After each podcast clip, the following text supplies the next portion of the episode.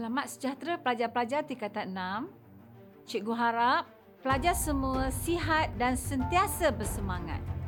Nama cikgu Puan Sakinah binti Saleh dari SMK Teluk Air Tawar, Pulau Pinang.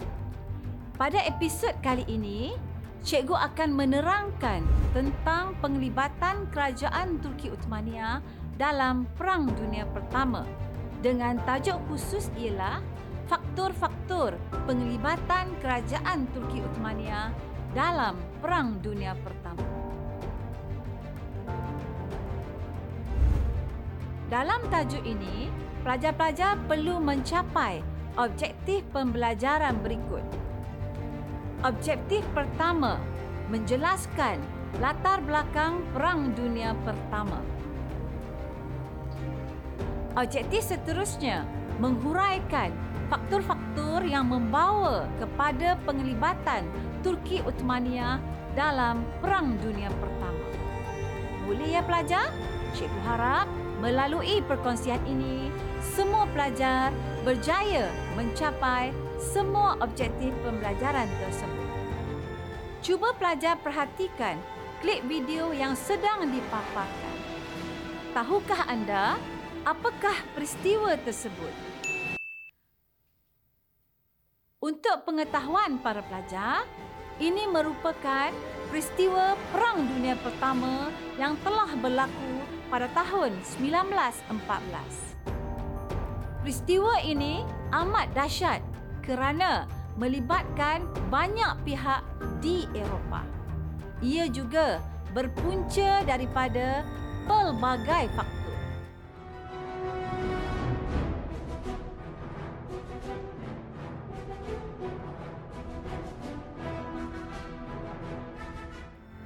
Daripada klip video ini, jelas memaparkan bahawa Perang Dunia Pertama telah meninggalkan impak yang amat besar kerana banyak kemusnahan harta dan nyawa yang terkorban. Sehubungan dengan itu, pembelajaran kali ini akan berfokus kepada faktor penglibatan kerajaan Turki Uthmaniyah dalam Perang Dunia Pertama.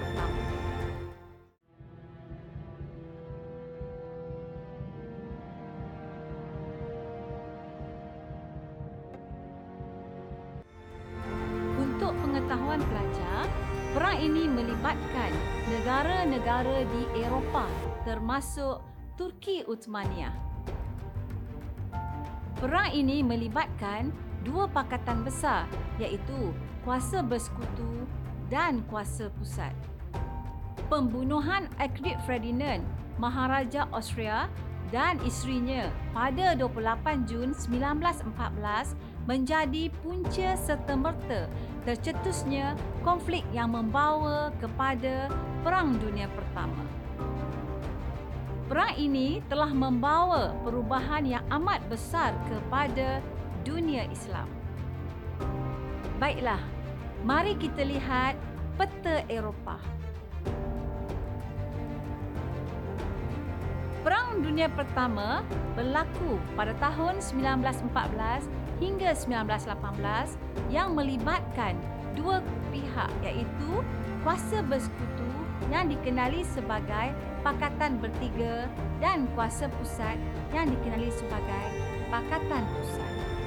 Daripada peta yang dipaparkan, kuasa bersekutu dianggotai oleh Britain, Perancis dan Rusia.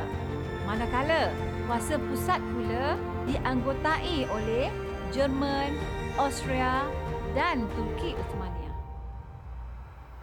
Untuk pengetahuan para pelajar, pada peringkat awal, kerajaan Turki Uthmaniyah memilih dasar berkecuali tetapi kemudiannya berpihak kepada kuasa pusat setelah meletusnya peperangan.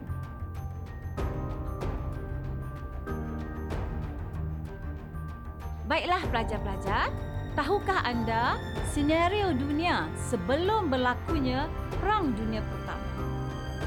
Sebelum kita berbincang lebih lanjut, kita lihat dahulu senario politik sebelum tercetusnya konflik dunia ini. Sebenarnya, pelbagai negara mempunyai kepentingan dan matlamat yang berbeza. Antaranya, negara Serbia, mereka berjuang untuk perpaduan orang Serb. Manakala Austria ingin menjadi antara kuasa terkuat. Rusia pula ingin menguasai Istanbul dan Selat Dardanelles. Negara Jerman pula merupakan sebuah kuasa yang besar yang ingin mengimbangi ekonomi Eropah. Perancis pula ingin mengekalkan kuasa di Alsace dan Lorraine. Manakala Britain sentiasa berusaha mengimbangi kuasa ketenteraan Jerman dan Prusia. Dan kerajaan Turki Uthmaniyah pula ingin menguasai semula wilayah Salonika, Bulgaria, Serbia, Greek dan Montenegro. Situasi yang rumit ini telah membawa konflik sehingga tercetusnya Perang Dunia Pertama pada 4 Ogos 1914 apabila Britain mengisytiharkan perang ke atas Jerman. Baiklah, seterusnya kita akan melihat apakah faktor-faktor yang menyebabkan kerajaan Turki Uthmaniyah terlibat dalam Perang Dunia Pertama. Penglibatan kerajaan Turki Uthmaniyah dalam Perang Dunia Pertama melibatkan beberapa faktor yang kompleks dan saling berkait. Antara faktornya ialah permusuhan tradisi antara kerajaan Turki Uthmaniyah dengan Rusia. Persoalannya, kenapa dua negara ini bermusuhan?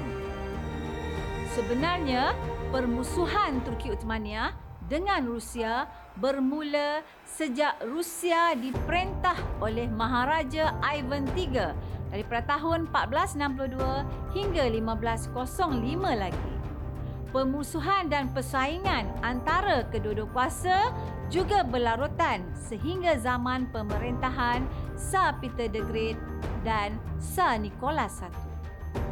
Negara-negara Eropah telah bersatu untuk mengusir Uthmaniyah dari bumi Eropah. Perjanjian Berlin 1878 mengakibatkan Turki Uthmaniyah kehilangan satu per tiga wilayahnya dan 20% penduduknya terutama di benua Eropah. Penglibatan Turki Uthmaniyah ke dalam blok Jerman juga kerana ingin mempertahankan wilayahnya dan ingin membalas dendam terhadap Rusia. Faktor seterusnya adalah persahabatan antara kerajaan Turki Uthmaniyah dengan Jerman. Persahabatan Turki Uthmaniyah dengan Jerman semakin erat seiring dengan pengurangan pengaruh British dalam kerajaan Hubungan yang erat ini jelas kelihatan apabila Kaiser Wilhelm II telah beberapa kali melawat Istanbul. Dan pada tahun 1898, beliau mengisytiharkan bahawa dirinya merupakan sahabat kepada Sultan Abdul Hamid II dan 300 juta umat Islam sedunia. Persoalannya, kenapakah kerajaan Turki Uthmaniyah mempunyai hubungan baik dengan negara Jerman? Kerajaan Turki Uthmaniyah mempunyai hubungan baik dan menaruh kepercayaan kepada Jerman kerana Jerman tidak pernah menjajah negara umat Islam. Hubungan Jerman dengan Uthmaniyah semakin rapat ketika Ever Pasha menjadi wakil kedutaan besar Uthmaniyah di Berlin. Beliau telah dilantik menjadi Menteri Perang Uthmaniyah. Beliau kemudiannya meminta bantuan Jerman dalam melaksanakan reformasi ketenteraan Uthmaniyah. Persahabatan erat antara Turki Uthmaniyah dan Jerman telah mengheret Turki Uthmaniyah turut serta menyebelahinya dalam Perang Dunia Pertama. Antara faktor lain adalah keinginan Uthmaniyah menguasai kembali wilayahnya. Persoalannya pelajar, apakah yang berlaku terhadap wilayah Turki Uthmaniyah? Sebenarnya, selepas zaman Sultan Sulaiman Al-Qanuni, Uthmaniyah mulai lemah dan sedikit demi sedikit kawasan kekuasaannya dikuasai oleh imperialis barat. Penduduk Balkan beransur-ansur mendapatkan kemerdekaannya. Contohnya, Yunani memperolehi kemerdekaannya pada 1830. Diikuti Romania, Bulgaria, Serbia dan Montenegro. Rusia turut membantu negara rantau Balkan mendapatkan kemerdekaan daripada Turki Uthmaniyah. Kenapakah situasi kerajaan Turki Uthmaniyah semakin buruk pada abad ke-20? Pada tahun 1908, semasa krisis rampasan kuasa oleh Turki Muda terhadap Sultan Abdul Hamid II, Austria, Serbia dan Rusia telah mengambil kesempatan menguasai wilayah Balkan. Uthmaniyah juga telah kehilangan semua kawasannya di Balkan selepas kalah dalam Perang Balkan Pertama 1912 hingga 1913 melalui Perjanjian London.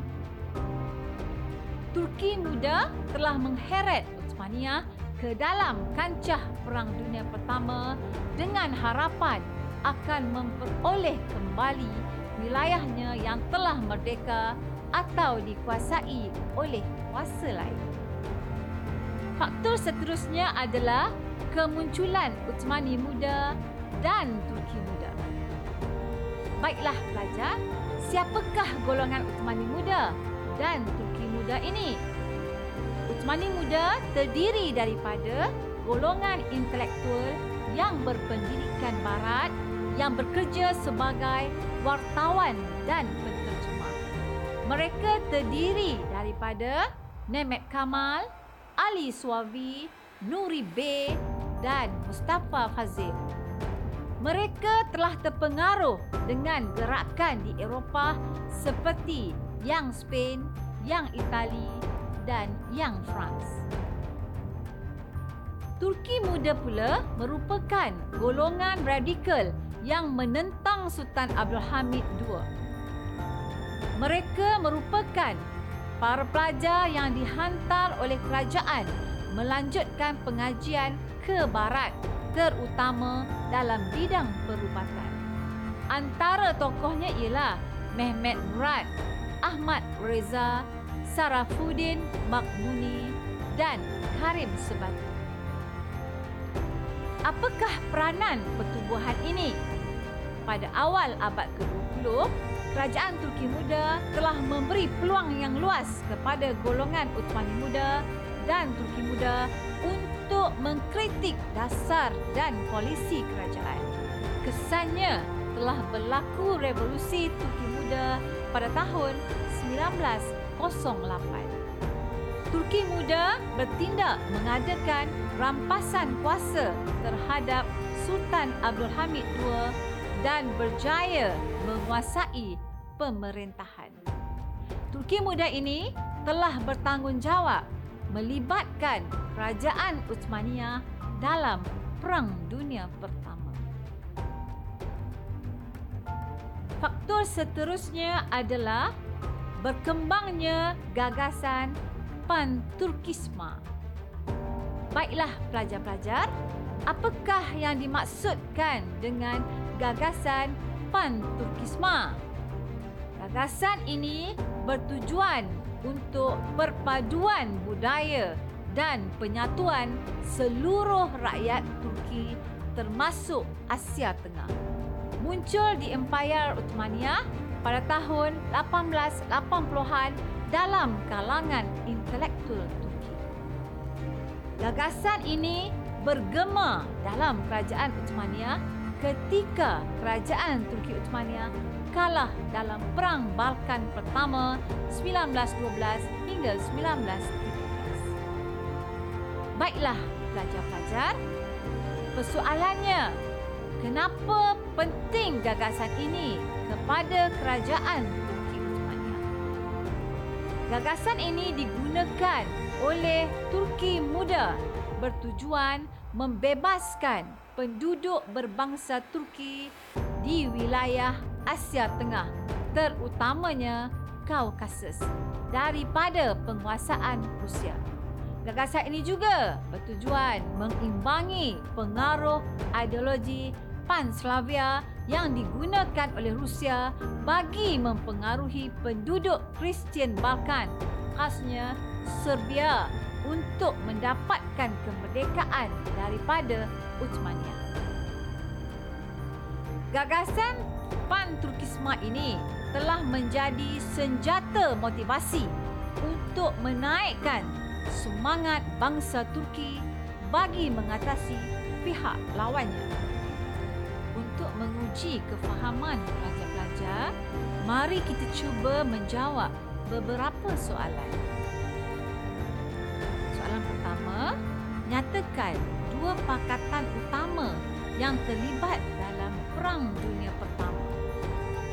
Betul. Pakatan bertiga dan pakatan pusat.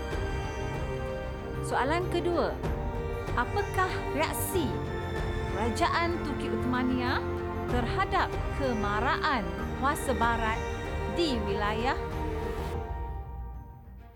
Betul ya pelajar? Menyertai pakatan tentera dengan Jerman dan Austria agar mengekalkan wilayah kekuasaan Turki. Soalan seterusnya.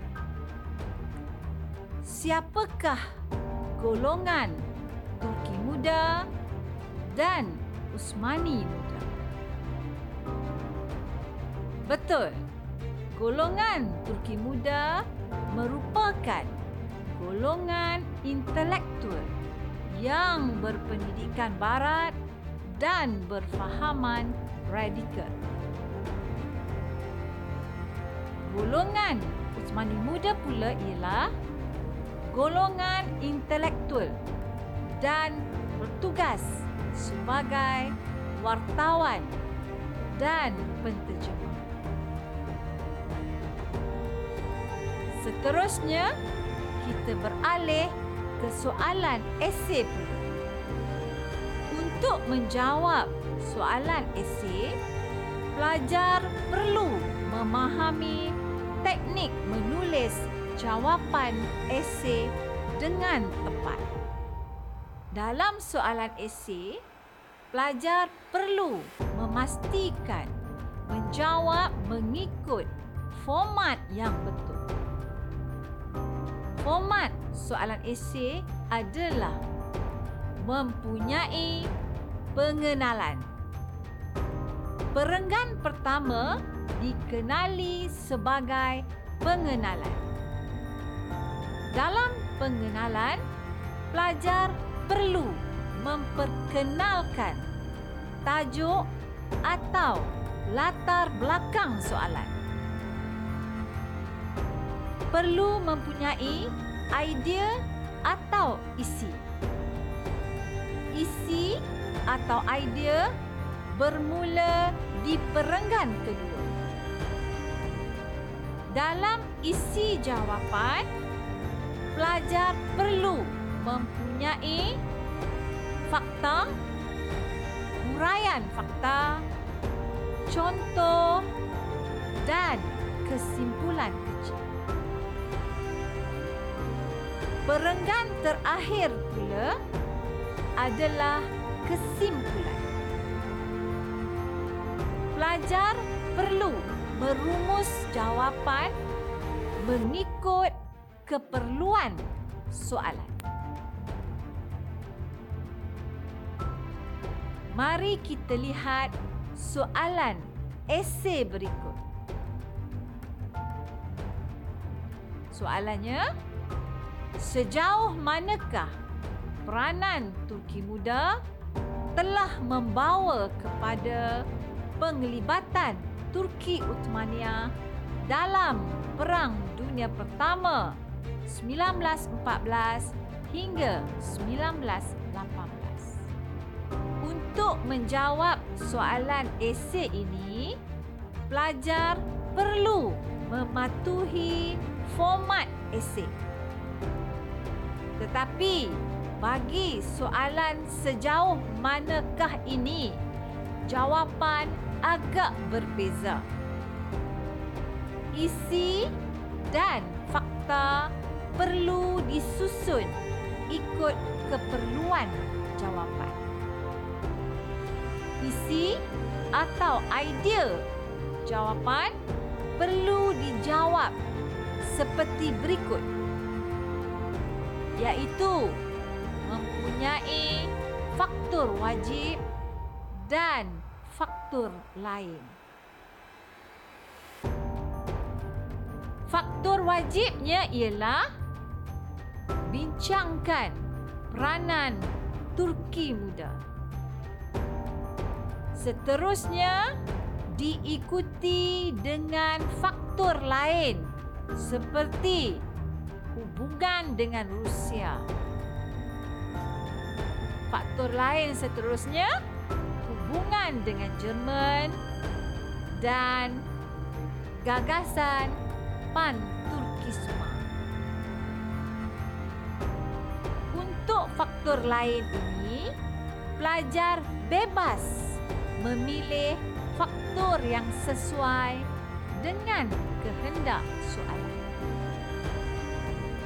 Ya pelajar, jika soalan sejauh manakah jawapan esei memerlukan faktor utama yang ada di dalam soalan dan faktor-faktor lain.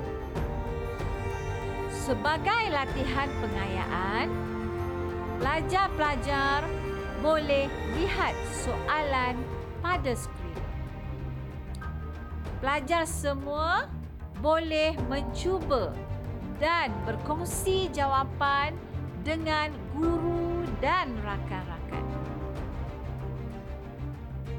Soalannya ialah galurkan proses penglibatan kerajaan Turki Uthmaniyah dalam Perang Dunia Pertama.